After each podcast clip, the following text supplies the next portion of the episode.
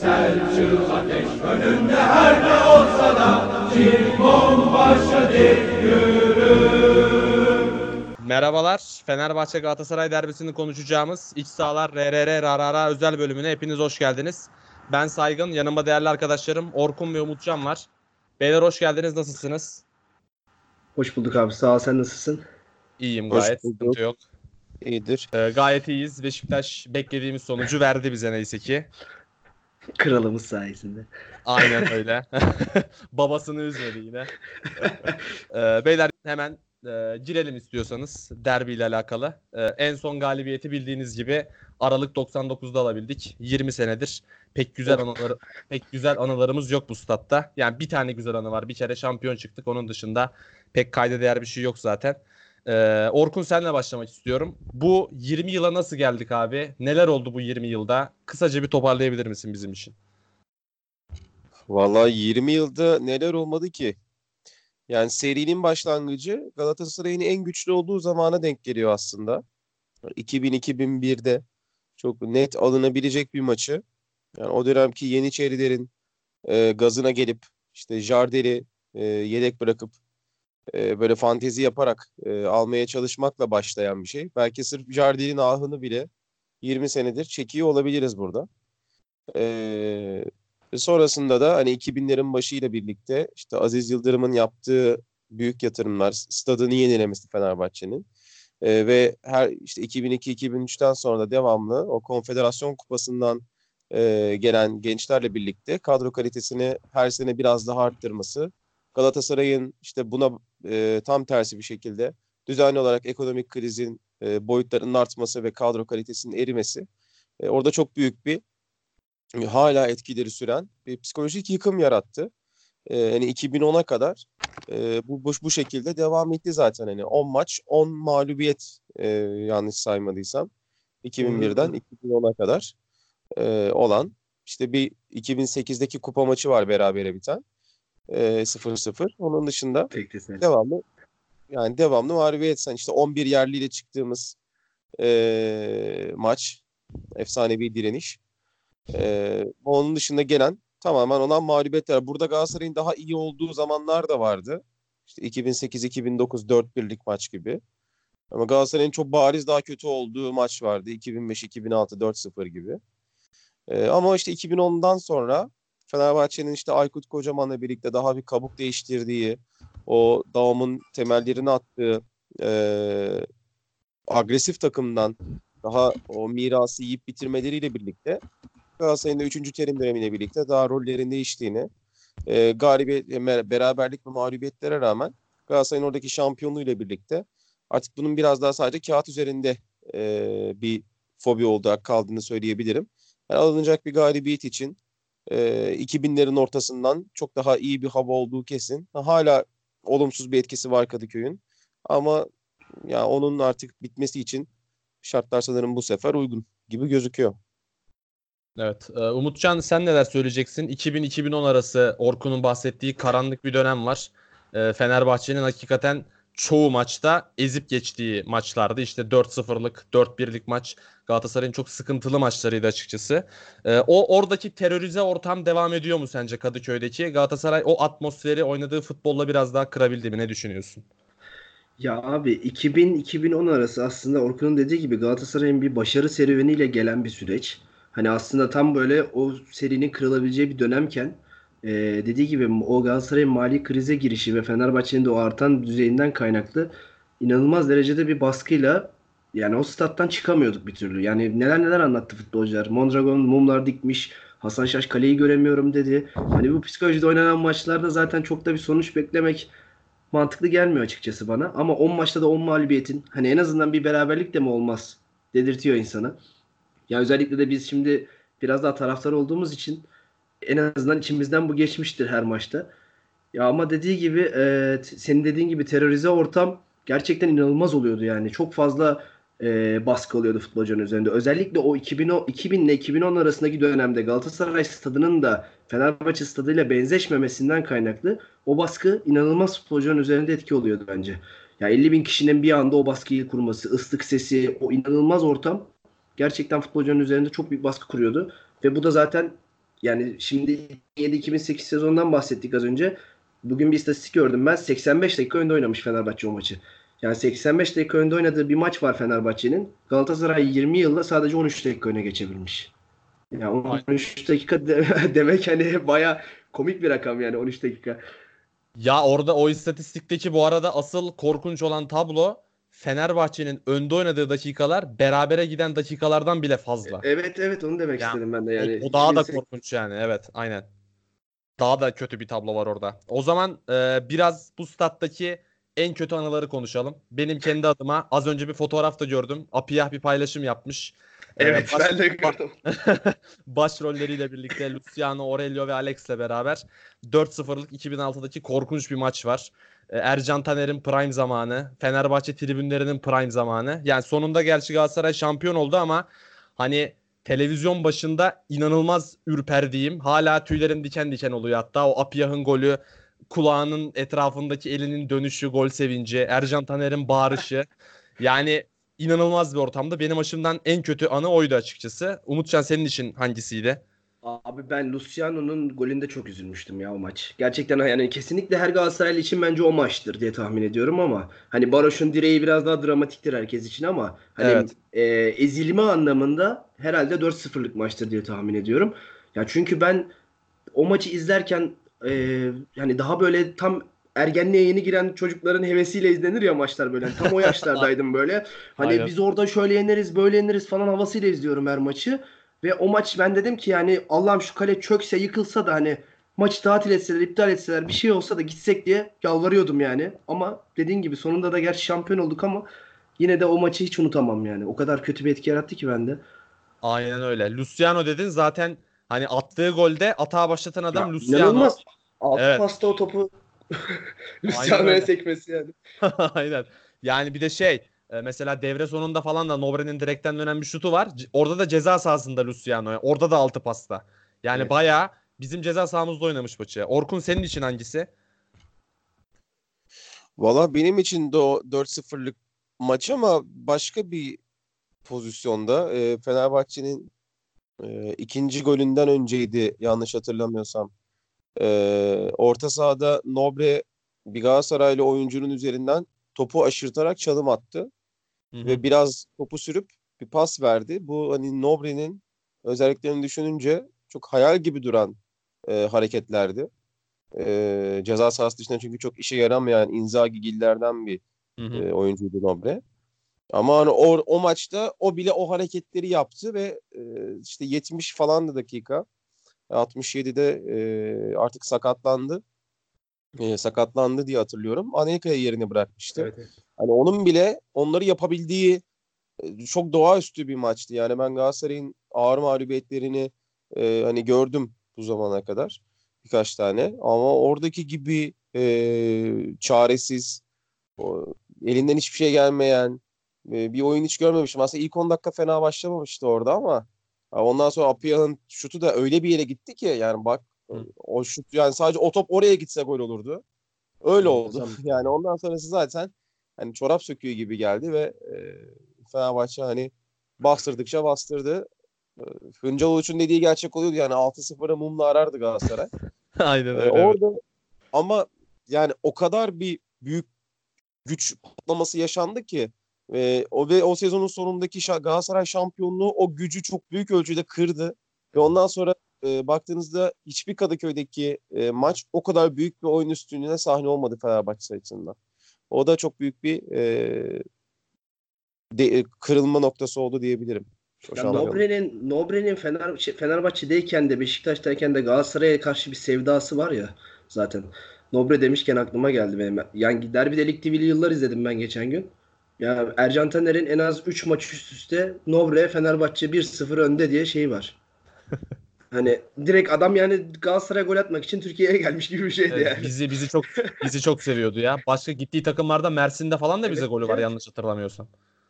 Yani bayağı seviyordu bizi. O zaman güzel anılar demeyeceğim. Güzel anı bir tane var.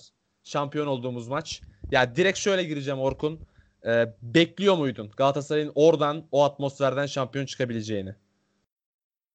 Valla hiç beklemiyordum ya. Ben çünkü ona benzer bir kırılmanın Bu sefer şeyde olduğunu düşündüm. O süper finaldeki e, ilk arenadaki maçta 2-1 Galatasaray'ın kaybettiği maçta olduğunu düşündüm. Hani dedim artık bu maç olmuyorsa artık bu sene olmayacak gibi geldi bana. O kadar o kadar şeyler arkadaşlar. Yani sonradan oyuna giren Aydın'ın hat-trick yapabileceği bir maçtı o. Öyle bir e, atmosfer vardı. Ama o Kadıköy'deki 0-0 biten maçta özellikle Elmander'de sakatlanıp çıktıktan sonra ya o maç nasıl 0-0 bitti? Fenerbahçe işte bir tane karambol Semih'in duran topu dışında bir de Orhan Şam'ın bir yarım bir pozisyonu vardı. Onlar da işte nasıl pozisyon vermeden oradan çıktı. Yani açıkçası çok şaşırdım. Pepe Aykut Kocaman'a da teşekkür ederim tekrar. O maçta Alex'i yedek başlattığı için. ee, sağ olsun. Ee, o Evet. konularda çok iyiliğini Yani Ay- Ay- Aykut Kocaman olmasaydı tahminen şu an korkunç, daha da korkunç bir seriden bahsediyor olabilirdik bence de. Yani Fenerbahçe'nin genetiğini değiştirdi. Ee, Evet, evet. Hakikaten genetiği. Ge- ya GDO oldu yani bir nevi Fenerbahçe. Aykut Aynen Kocaman'dan öyle. sonra. Yoksa Daum zamanı falan e, yani Zico zamanında da öyle çok yoktu aslında. İşte 100. yılda da e, Fenerbahçe 100. yılında da Galatasaray daha iyi oynuyordu. İşte. Kejman vurdu. Ergün'ün beline çarptı. To- Top böyle bir Üsküdar'dan döndü gol oldu falan. Öyle bir falso aldı. Ee, aynen ama- öyle. Üst üste iki gol olmuştu değil mi o maçta? Yanlış hatırlamıyorum. tabii Galiba bir üste. çıktı. İşte Kejman attı. Evet. Ondan önce de Alex atmıştı zaten. Hemen arka Ee, arkaya olmuştu diye hatırlıyorum ben de Evet, golleri. Arka arkaya. Ümit Kara'nın işte bir golü vardı. Ee, ama Aykut Hoca'ya tekrar buradan teşekkürlerimizi gönderelim Galatasaraylı olarak. Aynen Ya- öyle. Umut, Umutcan sen bekliyor muydun oradaki şampiyonluğu? Ya abi şöyle şimdi şeyi konuştuk. 2010'la iki- şey 2000 ile 2010 arasındaki bir 10 galibiyetlik bir seri var. 2010-2011 sezonunda berabere bitmiş bir maç var. Hani kazara berabere bitmiş bir maç bence o yani. Çünkü Fenerbahçe'ye iddiada 1.50 oran verilen bir maçtı yani o. Onun ardına gelen bir sezonda ne kadar iyi oynarsak oynayalım Orkun'un dediği gibi süper finalde de 2-1 kaybedince öyle bir maçta. Açıkçası ben en başta ümitsizdim yani. Hani bir Galatasaraylı olarak tabii ki finalleri iyi oynarız her zaman ama yine de o atmosferden çıkamayacağımızı düşüncesiyle başladım ama Orkun'un dediği gibi oyunun gidişatı o kadar bizi aslında 0-0'a bağladı ki yani e, bir finali 0-0'a oynamak gibi bir maç çıkardık aslında. Ne gittik ne kalemize getirdik. Hani ortada giden bir maç oldu ve 0-0'a bağlayınca da açıkçası son 15 dakika ben gerçekten bu maç artık 0-0 bitecek diye bir ümitlendim. Ama dediğim gibi o 75 dakikada çok da bir ümidim yoktu. Yani benim benim Evet. de açık- açıkçası ben kesin kaybederiz. Hatta yani sineriz ve Fenerbahçe bizi döve döve yener diye bekliyordum açıkçası ama yani gerçekten 0-0'a çok iyi kitledi. O takım o takım da zaten hani Galatasaraylı taraftarların herhalde en son tatmin olduğu takımdır bence. Yani her takımımızın maalesef her sezon bazında temel eksikleri vardı. 12-13-2 takım kadro olarak çok iyi bir takımdı ama oyun olarak sıkıntıları vardı. Oyun olarak bizi en son tatmin eden takım da muhtemelen oydu. Benim açımdan öyleydi en azından. Yavaştan yavaştan yarınki derbiye geçelim artık. Geçmişi bir kenara bırakıp. Ee, Beşiktaş bugün kazandı. Umutcan sence yarınki maça bunun etkisi ne olur Fatih Hoca'nın planı açısından? Abi kesinlikle güzel bir etkisi olur bence. Ee, yani ne anlamda güzel bir etkisi olur? Artık Galatasaray'ın bence yani en azından benim nazarımda Fatih Terim böyle düşünmeyebilir çünkü Fatih Terim'in tarzı biraz daha farklı buna. Ee, beraberlik opsiyonu çıktı Galatasaray için. Yani Başakşehir'in olası bir puan kaybında kend, yani Galatasaray'ın bundan sonraki maçlardaki olası bir puan kaybında Galatasaray'ın tek bir galibiyeti buradan da beraberlik aldığı zaman şampiyonluğa götürecek Galatasaray'ı. Eğer Başakşehir'in berabere kalması ya da kazanması durumunda Galatasaray'a mutlaka 3 puan gerekiyordu. Ve hani son 20 senede de kazanamadığımız bir deplasmanda açıkçası 3 puan da çok gerçekçi gelmiyor bana. Yani psikolojik olarak en azından kolaylık açısından. Ee, o yüzden de şimdi futbolcuların en azından kafasında bu maçı 0-0'a bağlamak, 1-0 kazanmak gibi daha ee, kurtarıcı yöntemler vardır diye düşünüyorum. Umarım güzel yansır. Anladım. Orkun sen ne düşünüyorsun? Valla e, yarın için Umut'un dediği gibi bir beraberlik opsiyonu çıktı. Bu Galatasaray'ın elini güçlendirecektir. Çünkü e, hamleleri daha fazla düşünebilir artık Fatih Terim. Ama burada Fenerbahçe için beraberlik gibi bir opsiyonun olduğunu ben çok düşünmüyorum açıkçası. Yani onların e, her şartta bir galibiyete ihtiyaçları var orada. Bu sezonun çünkü e, telafisi için hani köprüde önce son çıkış bu maç. E, bu maçtaki bir beraberlik bile tepkileri ciddi anlamda arttıracaktır diye düşünüyorum. O yüzden Fatih Terim bunun için hani elindeki beraberlik e, kartını da kullanarak çok daha sakin bir başlangıçla çok daha e, maçın sonraki dakikalarını e, hesap ederek bir plan yapabilir. Bir strateji oluşturabilir bana göre. E, işte başlangıçta bir kadroları da burada artık daha çok önem kazanıyor. Galatasaray'da Donk'un nerede oynayacağı e, çok önemli.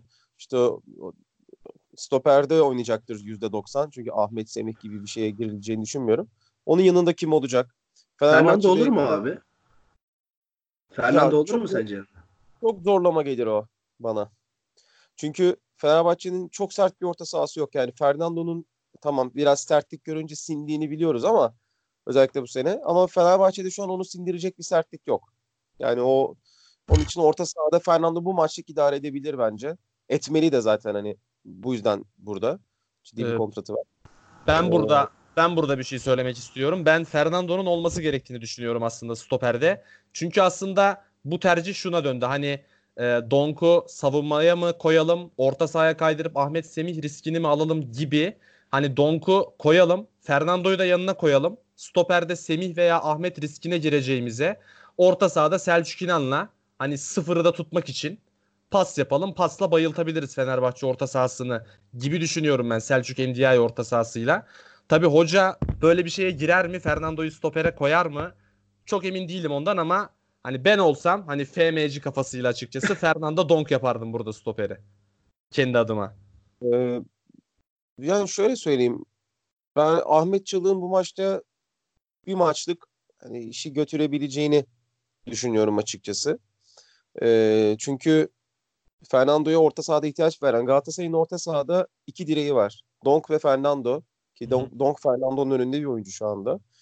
Ee, onu stoperde kullanmak zorunda Galatasaray. O yüzden de hani alternatif direği, yedek direği orta sahada mutlaka kullanmak zorunda. Ee, ayrıca yani Ahmet Çalık bu ilk yarıdaki Beşiktaş maçında da hani iyi oynamıştı gayet. Ee, çok hani beklentileri aşmıştı. Ee, Beşiktaş stadının atmosferinden, o Beşiktaş'ın baskısından, Beşiktaş'ın hücum gücünden daha aşağıda bir Fenerbahçe var şu anda. O yüzden Ahmet'e ben bir maçlık hani güvenilmesi gerektiğini düşünüyorum. Çünkü hani derbiler öyle bir şey ki yani sürprizleri mümkün olunca sona saklamanız gerekiyor. Yani yapılan sürprizler genellikle işte Ali Güneş'in forvet oynarken maç kazandırmasını falan saymazsak ya da Serkan Balcı'nın zamanında sol bek oynadığını Ribery'i karşılamak için. Hani o tarz şeyleri saymazsak e, daha işte kendi planlarına sadık kalan e, takımların daha çok işi götürdüğünü görüyoruz. O yüzden burada daha az riskli olanı, daha bilindik olanı tercih edip başta Donk Ahmet gibi Fernando'yu mutlaka ortada tutmak gerekiyor. Çünkü Selçuk Endiaye o Kadıköy atmosferini tutamazlar. Yani Fernando Selçuk Endiaye olur. Bir ihtimal. E, Belanda'yı da biraz daha sola yaklaştırırsanız. Hı hı. Ama öteki türlü Selçuk Endiaye çok çok yumuşak kalır orada. Ya Anladım. benim Ee, benim kafamdaki soru işareti aslında şu. E, Malatyaspor maçında Fatih Terim çıktı maçtan sonra dedi ya 3. golü bekledim Markao'yu çıkarmak için diye. Ya bana çok inandırıcı gelmedi o. Sanki bana Ahmet'e güvenmiyormuş gibi geldi. Yani 2-0'dan geri dönme ihtimali vardı karşı takımın. 3. golü bulmak için Markao'yu çıkarmadım dedi ya. Yani Ahmet'e orada güvenmedi. Hani o 20 dakikada güvenmiyorsa Kadıköy'de 90 dakika nasıl güvenecek? Benim kafamdaki soru işareti o aslında. Yani katılıyorum kesinlikle. Bu arada size yani korkunç bir soru soracağım. Aslında biraz e, cevabını vermiş oldunuz ama e, Or- Orkun senden gireyim. Yani sen gerçi Ahmet Çalık dediğin için sorunun cevabı taça çıkmış oluyor da Ahmet Çalık mı Semih Kaya mı senin tercihin burada olur? Ya iki oyuncuyu karşılaştırmak gerekirse hangisi daha az kötü sana göre? Ee, ya böyle bir soru sordun ki. Zor. Korkunç bir soru diye uyarmıştım baştan. Ee, ya Semih Kaya çok çok değerlendirme dışı ya. Yani onun e, herhangi bir Türkiye Ligi'ndeki herhangi bir stoperle karşılaştırılması bence şu an çok zor. Ee, işte ligin dibindeki Erzurum'un işte stop, yedek stoperinden çok bir hani, farkı yok benim için onun. E, o yüzden hani Ahmet Çalık burada eh be nişer. Yani kötünün iyisi. Ee, gibi duruyor şu anda. Ba- Galatasaray'ın ayrıca bu, bu, bu tip maçlarda aldığı enteresan katkılar vardır. İşte zamanında Emre Güngör'den aldığı gibi. Ee, bakarsan Ahmet Çalık'tan da böyle bir katkı. Kend- Kendini düşünsün Gençler Birliği'nde oynuyor. Ee, takım kaptanı. İşte devamlı oynadığı zamanlar. Gelmiş burada devamlı kapanacaklar falan. Öyle bir konsantrasyonla çıksın oynasın bir maçlık. Kendini daha rahat hissedecekse. Ama hani bu maçta da artık güvenemeyeceksen kadroda tutmanın boşuna maaş ödemenin bir anlamı yok o zaman bu oyunculara. Ki Semih'e ciddi bir para ödendi gereksiz yere. Bence. Ama maçta ben Ahmet'in bir şekilde hani oynaması gerektiğini düşünüyorum. Çünkü olacak yani. Era İşcan çıktı oraya yani. Yani, evet. Ucuz atlatmışız ya o Real Madrid Fenerbahçe deplasmanlarındaki Era İşcan muhabbetini gayet hasarsız atlattık sayılır bence. 4 ve 2-0 sıkıntısız atlattık. Umutcan sence Ahmet mi Semih mi sen ne düşünüyorsun? Abi kesinlikle Ahmet ya. Yani Semih Kaya şu anda sen dedin ya az önce FMC kafasıyla diye. Yani maç kondisyonu %35 %40 falan herhalde. yani herhalde maça çıkmaya çalışsa tahminim kendine gelmesi zaten bir yarım saati bulur. Hani o yüzden de yani çok severim bu arada Semih Kaya'yı. Gerçekten iyi bir Galatasaraylıdır. Ama maalesef bu işler hani iyi Galatasaraylı olmakla olmuyor. Ya ben de iyi bir Galatasaraylıyım ama halı sahada 20 dakikada tıkanıyorum. yani e, o yüzden de hani Ahmet Çalık'ın oynaması daha faydalı olur. Yani ama en başta dediğim gibi benim tercihim ben teknik direktör olsaydım eğer e, Fernando ile Donk olurdu. Katılıyorum sana. Buradan e, niye katıldığıma da geleceğim. Şimdi Galatasaray Marka ve Luyendama'yı aldıktan sonra bir oyun oynamaya başladı artık. Yani Galatasaray'ın çok ciddi bir set oyunu sıkıntısı vardı. Ligin ilk yarısında bunu gördük sürekli. Özellikle deplasmanlarda çok sık görüyorduk. Marka ve Luyendama geldikten sonra biraz daha Galatasaray ayağa çıkmaya başladı. Biraz daha değil hatta Marka ile beraber bayağı oyunu kurmaya başladı Galatasaray. Şimdi Luyendama'nın yokluğu bir şekilde Donk'la kapatılabilirdi ama Marka Galatasaray'ın oyununun bir numaralı halkası. Çok önemli bir oyuncuydu ve çok ciddi bir kayıp olduğunu düşünüyorum ben. Şimdi burada Ahmet Donk yaparsak eğer e, geride kalan 10 haftada oynadığımızdan farklı bir şey oynamamız gerekecek. E, Umutcan sence e, hani Ahmet'i stopere koyarsa bizim planımız yarın için uzun vurup orada çoğalmak mı olacak yoksa hani Abdullah Avcı'nın klasik açıklaması var ya ne olursa olsun biz bu oyuna devam edeceğiz. Fatih Hoca da yarın bu oyuncularla da ilk 10 haftada oynadığı, ikinci yarının ilk 10 haftasında oynadığı oyunu oynamaya devam eder mi? Ya evet senin dediğin gibi aslında Marcao'nun oyuna etkisi gerçekten çok büyük. Hani e, Malatya maçında yaptığı asistin asisti, o Lines'e verdiği pas gerçekten ya birçok orta saha oyuncusundan verilemeyecek bir yani veremeyeceği bir pas bizim takımımızda şu anda. E, yani şu anda Ahmet'i orada ben hayal ediyorum. Ya bu şekilde bir pas çıkarması çok mümkün değil. Ama tabii ki ayağı oynama konusunda Ahmet de çok yeteneksiz bir oyuncu değil. Yani bir pasör stoper diyebiliriz Ahmet'e ama o uzun oynama işini isabetli şekilde uzun oynama işini çok iyi yapabilir mi? Tam emin değilim. Çünkü e, yani 10 10 hafta ol, 10 hafta olmadı. 9 hafta falan oldu Cagne geleli galiba. E, 9 haftalık Cagne'yi izlediğimde ben kopuk kopuk bir Cagne var sahanın içerisinde. Ya Ahmet'in atacağı uzun toplara Cagne'nin bir performans göstermesi gerekiyor. E, Cagne bu performansı gösterebilir mi? Tam emin değilim. Bu yüzden hani bir anda oyun stilini değiştirip uzuna dönmek Galatasaray açısından ne kadar faydalı olur? Ya da Belhanda o top seken topları ne kadar alıp Fegüli'ye ya da Onyekuru'ya aktarabilir? Açıkçası tam emin değilim bundan. Yani bu riske girme girme konusunda da yani çok sağlıklı olacağını düşünmüyorum ben. Yani dediğim gibi yine de o oyunu bozmadan bir çare üretmek lazım orada.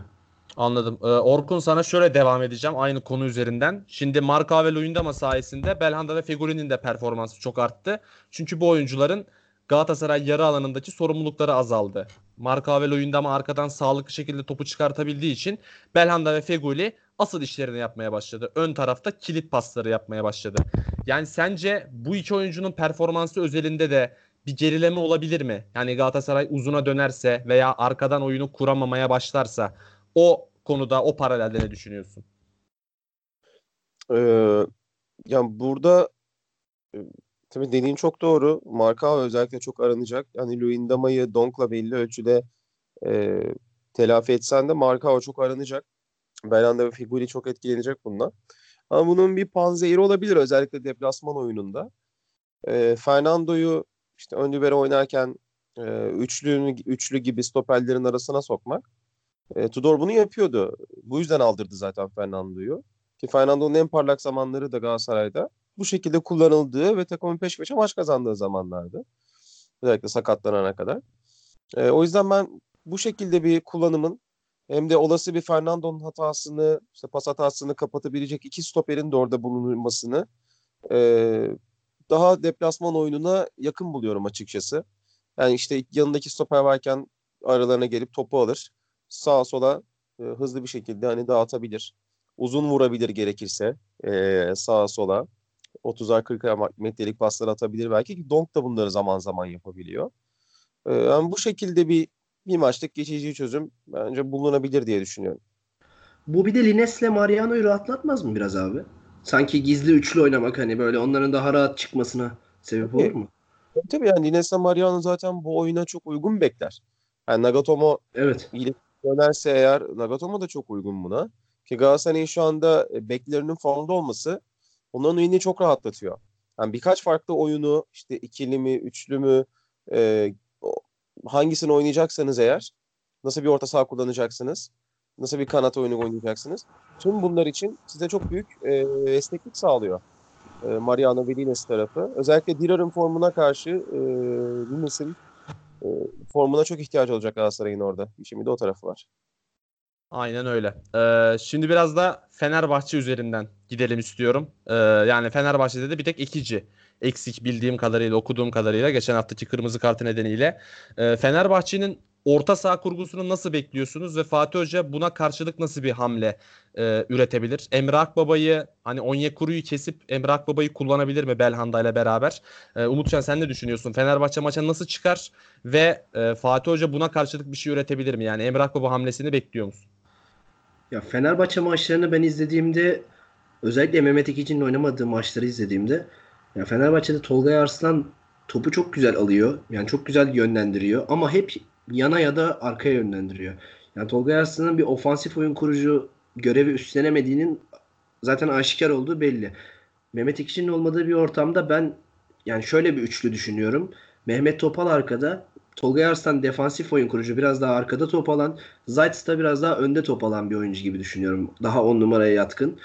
Ee, orada Elif Elmas sürprizi olur mu bilmiyorum. Elif Elmas birazcık ya, kritik anlarda çok heyecanlanan bir oyuncu gibi geliyor bana. Yaşından kaynaklı gibi. Ee, yoksa gerçekten çok yetenekli. Ama bence Fenerbahçe bu üçlüyle çıkar gibi geliyor. Ve bu üçlünün ikisi de bence çok ee, fiziksel anlamda zayıf oyuncular. Fiziksel anlamda zayıf oyuncuların karşısına koyulabilecek bir Ndiaye ve e, Orkun'un dediği gibi Fernando'nun orta sahada değerlendirilmesi de aslında Galatasaray'ın orta saha üstünlüğünü ele almasına sebep olabilir. Yani burada stoperlerin cezalı oluşu gerçekten Galatasaray'ın elini bu anlamda çok bağlıyor. Yoksa gerçekten tık tık tık sayabileceğimiz bir 11 var aslında Galatasaray'ın elinde Fenerbahçe'ye karşı. E, Fenerbahçe orta sahası nasıl bir oyun kurmaya çalışır? Tahminim yerden oynarlar ve kanatları açmaya çalışırlar sürekli oyunu. Yani bunun dışında da açıkçası çok yani Fenerbahçe çok sürpriz ya. Hani bir net bir yorum da yapamıyorum yani. Anladım. Ee, Orkun sence Dirar'ı önde mi kullanacak yoksa arkada hani bek olarak kullanıp Moses'la bir ikili gibi mi yapacak? Orta saha kurgusunu nasıl bekliyorsun? Ne Emre Akbaba sorusunu sana da sorayım. Valla Dirar'ı nasıl kullanacağı maçın başında Ersun Yanal'ın ne düşündüğünü de bize verecek. Eğer Dirar'ı arkada kullanırsa ben bu maçı kazanmak istiyorum demek olacak bu. Özellikle Ekici'nin de yokluğunda e, tempoyu kanattan vermek zorundalar. E, ama yine Dirar'ı önde kullanırsa ben bu maçı öncelikle bir kaybetmeyeyim düşüncesine sahip olduğunu e, anlayabiliriz Ersun Yanal'ın. Böyle oluyor çünkü. E, Umut'un dediği o Mehmet Topal, Tolgay Zayt orta sahasını Fenerbahçe bu sene denediğinde hiç ben sonuç aldığını görmedim. Yani oyunları ciddi anlamda e, sıkıntıya giriyor. Tolgay zaten hani işte et mi balık mı belli olmayan bir oyuncu. Bir de Zayt'sin de işte son maçlar özellikle top kayıpları eklendiği zaman yani Mehmet Ekici girene kadar Mehmet Ekici ilk 11'de başlayana kadar Fenerbahçe'nin oyunu gerçekten çok betimlemesi zor bir şeye dönüşüyor. Yani ona teşhis koyamıyorsunuz. O yüzden e, bu kadar hani top kayıp top kaybına e, teşne bir orta saha kurmak derbide özellikle e, yükselen bir Belanda ve Feguli ikilisine karşı çok Fenerbahçe'nin başını ağrıtabilir. Ama Dirar'ın ben bu maçta arkada kullanılacağını düşünüyorum. Çünkü Onyekuru tehdidi de var. Onyekuru Liles ikilisini mümkün olunca geri koşturarak e, o şekilde bir defans yapmak ve oradan da e, hücumları sürdürmek isteyecektir Ersun Yanal. Yani ben olsam böyle yapardım en azından. Ben orta sahada Jailson'u bekliyorum bu arada. Mutlaka oynatacaktır onu. Çünkü Fenerbahçe böyle derbilerde hep gerilimden beslenir. Jailson'un da ilk yarıda yarattığı gerilimi biliyoruz. Belhanda üzerinde de bir etkisi olacaktır mutlaka. O yüzden onun üzerine oynayacağını düşünüyorum ama diğer iki oyuncu hakkında çok fikrim yok. Zayt'sı kullanır mı çok emin değilim. Ama Topal, Tolgay, Zayt, e, Jailson yaparsa da yani üretim açısından çok sıkıntılı bir orta saha olur bu. Hadi bir de. Dirar'ı önde kullandığını falan düşünürsek yani e, Aykut Kocaman versiyon 2 olur bir nevi. O yüzden çok o topa girmeye de bilir. Hani Jailson'u kimin yerine kullanır çok emin değilim. E, topalı keser diyeceğim ama topalı da kesmeyi pek tercih etmiyor Ersun Yanal. O yüzden Fenerbahçe Umutcan'ın dediği gibi cidden bilmece bir şey kestirebilmek kolay değil cidden. E, o yüzden yarın bekleyip göreceğiz. E, ve ben açıkçası Emrah Baba'yı bekliyorum. İkiniz de cevap Evet, vermediniz. ona da cevap verelim. Ben aslında o soruyu unuttuğum için Fenerbahçe'yi konuşurken biraz keşmekeşe girdik ya. Bilinmezliğe sürüklenince Fenerbahçe'de böyle bir an ne sorduğunu bile unutmuş oldum. Ben ben yani Emrah önce. Baba'yı ben Ben buyur abi. önce abi. Ee, Emre Akbaba'yı kullanacağını düşünüyorum. Ee, ama nasıl kullanacağı çok önemli. Yani bu deplasmanda bence Onyekuru olmaz. Yani e, Onyekuru saç baş yoldurur büyük ihtimalle bu deplasmanda bize. Çünkü Fenerbahçe'nin planının ben ön tarafta Galatasaray'a baskı yapıp Galatasaray'ın stoperlerine baskı yapıp topun Onyekuru'ya gitmesini sağlamaya çalışacaklar. Top Onyekuru'ya gittiğinde de o önlemleri alacaklarında Onyekuru bir şey yapamayacak. Bunu biliyoruz zaten. Birebir yakaladığında bile o birebir de adam eksiltmeyi çok iyi yapan bir oyuncu değil Onyekuru. Ha, henüz gelişim kat etmesi gereken bir oyuncu. O yüzden Belhanda'yı veya Emre Akbaba'yı kenara atıp onları kaleye daha yakın oynatıp bir pas oyunu kurması gerektiğini düşünüyorum. Umutcan sen devam et istiyorsan. Ya ben Onyekuru'yu keseceğine inanmıyorum açıkçası. Ya Emrah Baba'yı çünkü orta sahada kullanmaya çalışıyor son birkaç maçtır. Özellikle NDI'nin yokluğunda da son Malatya maçında oynadı. Ya Emrah Baba bilmiyorum ben maçtaydım da o gün çıplak gözle de izledim hani. Ya devre arası ben oturduğumda dedim ki ya Emrah Baba hiçbir şey yapmadı galiba ilk devrede dedim. 1-0 öndeydik hani çok skordan da hani bağımsız olarak konuşurken. Sonra e, internetten baktığımda Emrah Baba sahanın en çok koşan oyuncusuymuş. Maçın sonunda da aynı istatistiğe ulaştım. Ya Emrah Baba gerçekten o bizim göremediğimiz hani ya da en azından benim göremediğim box to box oyununu oynuyor anladığım kadarıyla. Ee, ve Fatih Terim'in aslında burada iki tane Ndiaye ile Emrah Baba bu seti benzer stilde oynarken iki oyuncuyu birden beraber kullanır mı? Ya bu benim kafamda soru işareti ama yine aslında aynı noktaya bağlanıyoruz. Stoperlerin eksikliği Emrah Baba'nın oynayacağını gösteriyor. Olabilir. Orkun sen ne düşünüyorsun Emre Akbaba hakkında? Ya Emre Akbaba'nın en verimli kullanılabileceği e, şekil bana göre forvetin civarında gezinen 4-4-2 ile işte 4-4-1-1 arası e, gidip gelen e, oyuncu olması yani bu şekilde kullanılması gerektiğini ben düşünüyorum en verimli olacak şekilde. Onu da bu sene iç saha haricinde yapmak zor açıkçası. Ya çünkü o zaman Belanda'ya bir yer bulamıyorsunuz. Onyekuru'dan vazgeçmiyor hoca. Bunu da şuna bağlıyorum. Yani Kadıköy'de de olacaktır Onyekuru. Çünkü Onyekuru e, sprinter olarak e, Galatasaray'ın tek oyuncusu. Tek silahı şu anda. Yani onun iyi ya da kötü ama onun özelliklerine sahip olan başka bir oyuncu yok. E, yani işte Feguli, Emre Akbaba, Belanda bunlar sürat açısından nispeten daha düşük ama yani profil olarak birbirlerine biraz benzer oyuncular. Yani biraz farklar var arasında ama hani genel olarak benzer oyuncular olduğunu söyleyebiliyoruz. İç oynayabilmeleri açısından.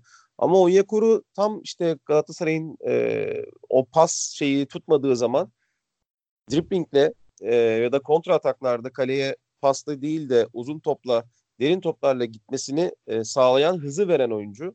Fatih Emre sever böyle oyuncuları.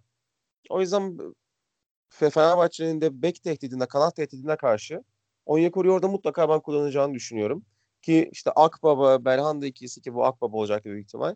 Onlardan birini yedekten getirmekte işte 55-60'tan sonra da elinizde bir silah olmasını sağlar.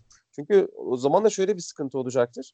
Yani Fenerbahçe'nin presinden eğer e, çıkamazsanız Onyekuru kenardayken pasla bu sefer çok boğulma şansınız var. Hani o kontra şansını maçın başında da olsa e, es geçmeyecektir Fatih Terim. Ya bir korku yaratıyor bir de sol kanatta o açıkçası şey olarak. Yani sprinter olduğu için şimdi Fenerbahçe savunması da biraz daha yaş olarak ileride de bir yaşı olduğu için Şikirtel'le İslan'ın İslan'ın oynayacağını varsayarak konuşuyorum. Ee, hani Onyekuru'nun ya dediğin gibi atılacak toplar hani usta ayaklardan atılacak toplar gerçekten büyük tehlike yaratır. Beşiktaş maçında da gördük bunu. Onyekuru çok pozisyona girdi Beşiktaş maçında da. Yine aynı şekilde defans hattının yaşı büyük olduğu için biraz daha. Anladım. Ee, o zaman yavaş yavaş e, maç senaryolarına biraz geçmek istiyorum. Orkun senle başlayacağım. Ee, sence nasıl başlayacak maç? Yani e, oyunun temposunu kim belirleyecek? Kim hükmedecek oyuna ve hani nasıl bir maç öngörüyorsun? Oh, ben bunu, bunu işte geçen e, programda da söylemiştim. Bu Fenerbahçe'nin bu sezonu kurtarma maçı olacaktır. Yani, e, işte bu hani rahmetli işte Can Bartu'nun da vefatıyla birlikte e, Fenerbahçe'de şu an bir duygusallık hakim. O yüzden de bu kötü giden sezonla birlikte ki bu hani işte cenaze töreninde de hani Galatasaray'ın yenileceği e, sözleri verildi. E, o dolu statta, o atmosferde, duygusal atmosferde Fenerbahçe çok baskılı başlayacaktır bana göre. Çok tempolu. Ha bu ne kadar planlı olur, ne kadar organize olur? Yani bu seneki Fenerbahçe için bunu söylemek zor. Mutlaka baskı olacaktır. Ben önce önce tempoyu Fenerbahçe'nin vereceğini düşünüyorum maça. Ama öyle ama böyle. Ama bu tabii ki sonsuza kadar sürecek bir tempo değil. Ee, oradan işte 20'den 30'dan nasıl çıkacağı çok belirleyecektir maçı Galatasaray için. Anladım. Ya belki belki tek gol yiyerek bile çıkması e, işine yarayabilir ve şöyle bir durum var. Fenerbahçe bu sezon ligde 17 kez geri düşmüş. E, evet. Ve bu çok ciddi bir rakam ve Galatasaray'da öne geçtiği hiçbir maçta kaybetmedi. Yani berabere kaldı ama maçı kaybetmedi. Eğer Fenerbahçe tempolu başlarken şunu da düşünmek zorunda. Hani ben e, golü yersem Galatasaray maçı bırakan bir takım değil. Bunu çevireyim derken çok daha büyük sorunlarla karşılaşabilirim. O yüzden Ersun Yanal'ın aklında da mutlaka bir köşesinde bu da olacaktır diye düşünüyorum. Anladım. Umutcan sen nasıl bir maç öngörüyorsun? Ya şöyle bir 15 dakika öne geçebilsek rahatlayacağız da. 20 senede 13 dakika olunca öne, öne geçebilme konusunda pek olumlu bakamıyorum açıkçası. Şey düşünemiyorum yani. Ya bence e, maçın ben daha aksi yönde gelişeceğini düşünüyorum Orkun'a göre. Yani biraz daha kontrollü oynar gibi geliyor iki tarafta. Yani çünkü Fenerbahçe'nin özellikle alt taraflı artık Bursa Spor ve Göztepe'nin üstün performanslarından kaynaklı rahatlamasından dolayı ee, daha hani böyle puan bazında değil de dediği gibi Can Bartu'ya ithafen Fenerbahçe'ye kültürüne ithafen oynayacağına inanıyorum. O yüzden de biraz daha kontrollü ve biz nasıl olsa bu statta Galatasaray'a yenilmiyoruz. Bir şekilde bu golü bulacağız mantığıyla oynayacaklarına inanıyorum. Galatasaray'ın aynı şekilde yine beraberlik e, alternatifi oluştuğu için ya en azından buradan 0-0'la çıkalım. Bir gol yemeyelim de atabilirsek atarız mantığıyla ilerleyeceğini düşünüyorum. İlk 20 dakika bence kontrollü geçer ama tabii ki yani ilk yarı ve ikinci yarıda Fenerbahçe'nin belli aralıklarla baskısı olacağına inanıyorum. O da iç sahada özellikle Fenerbahçe taraftarının o kuracağı yine e, Ali Koç'la beraber gelen atmosferle bir baskı oluşacağını düşünüyorum Galatasaray'ın üzerinde. Anladım. Son olarak o zaman tahminleri almak istiyorum. Orkun Galatasaray ne yaparsa kazanır. Önce bunu istiyorum senden. Sonra da maçla alakalı tahminin ne? Ne olur maç? Yani Galatasaray bir takımın bir maçta yapabileceği her şeyi istisnasız bir şekilde doğru yaparsa ancak kazanabilir orada. Zaten bunun bile yani yeterli olmadığını biliyoruz orada ama e, yani futbolcular yani nefeslerini bile ya bir kere bile burunlarından alıp yani ağızlarından vermeyi ihmal etmemeleri lazım. Yani o kadar her şeyi doğru yapmaları lazım. Ee, ama ya ben bu maçta Galatasaray galibiyeti beklemiyorum açıkçası. Yani bütün bu işte saydığımız hafifletici etkenlere rağmen. En iyi ihtimalle ben beraberlik e, sonrasında da Fenerbahçe galibiyetinin daha olası olduğunu düşünüyorum. Yani bahis oynayacak olsam 1-0 çifte şans oynardım bu maça. Umutcan sence? Ya ben ee, gerçekten bugün çok düşündüm bu konuyu. Yani özellikle maçı Beşiktaş kazanınca ya gerçekten bizimkilerin üzerinde bir etki oluşturur mu diye.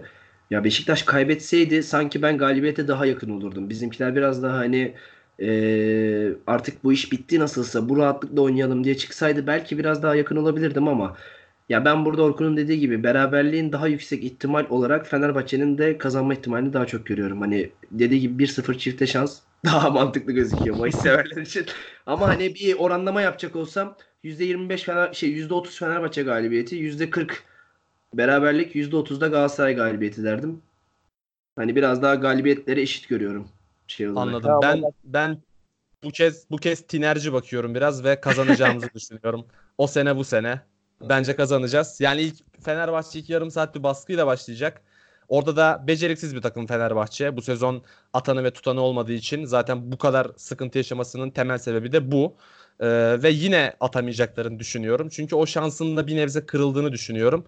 Yarım saatten sonra da Galatasaray'ın ikinci yarıdaki o e, kondisyonunun artışını zaten gözle görülür biçimde e, denk gelebiliyoruz, rastlayabiliyoruz buna, görebiliyoruz. O yüzden de Galatasaray'ın maçın sonlarına doğru atacağı bir golle de maçı kazanacağını düşünüyorum kendi adıma.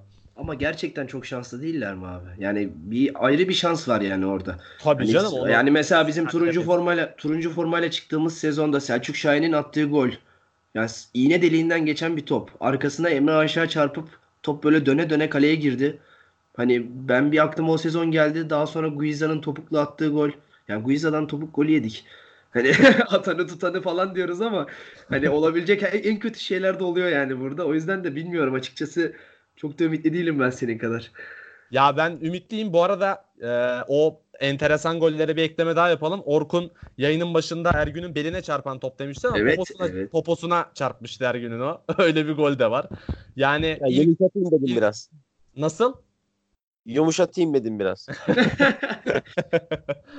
ya işte açıkçası ha, o kadar şanslı olduklarına inanmıyorum bu kez. Yani Fenerbahçe için çok ekstrem bir sezon oluyor. Bu ekstrem sezonda Kadıköy'de gelecek bir Galatasaray mağlubiyetiyle taçlanmalı bence. Bü- büyü bozulmuş mudur yani? Yani bence bozuldu. Bilmiyorum. En azından e, maç saatine kadar kendimi bununla avutmak istiyorum. Ondan sonrasına bakacağız. Atmosferi görünce muhtemelen maç bitsin diye dua etmeye başlarım ben de herhalde. Bak- Galibiyet beklerdim. Geçen hafta Soldado ile Dirar hak ettikleri kartı görselerdi mesela cezalı duruma düşüyorlardı. Hı hı. Onlar Fenerbahçe'nin alternatifsiz iki oyuncusu işte bir de ekiciyi de sayabiliriz oraya. Ee, on, onlar olmasaydı bu maçta Markao gibi hani işte görmeleri gereken kartları görselerdi o zaman çok daha rahat konuşabilirdim ama ikisi de derbi atmosferinde ters gelebilecek oyuncular. Ee, atmosferi Sol, yukarı Soldado, Soldado özellikle beni korkutuyor epey evet. Aynen o yüzden ben 1-0 çifte şans yatırım tavsiyesi değil.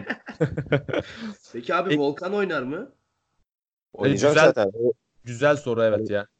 Volkan Ya. mı Harun mu? Yani ben Fenerbahçeli olsam kesinlikle Volkan'ın oynamasını isterim ya.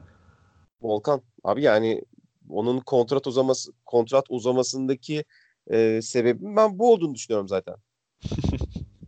Yani, Galatasaray maçlarında oynar.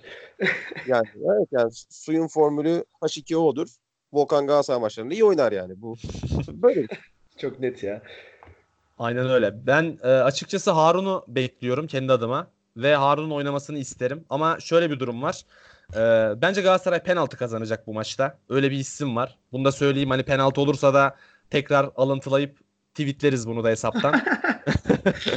bence Galatasaray penaltı kazanacak ve Cagney'in penaltısını Harun'un kurtarma ihtimalini çok yüksek görüyorum bu maçta. Öyle bir his var.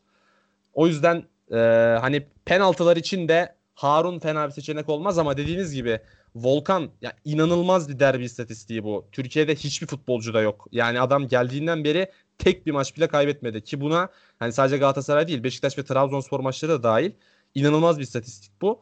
Yani Fenerbahçe'de olsam herhalde bu maç üzerinde Volkan'ı isterdim ama e, Harun'la başlayacaklar bence.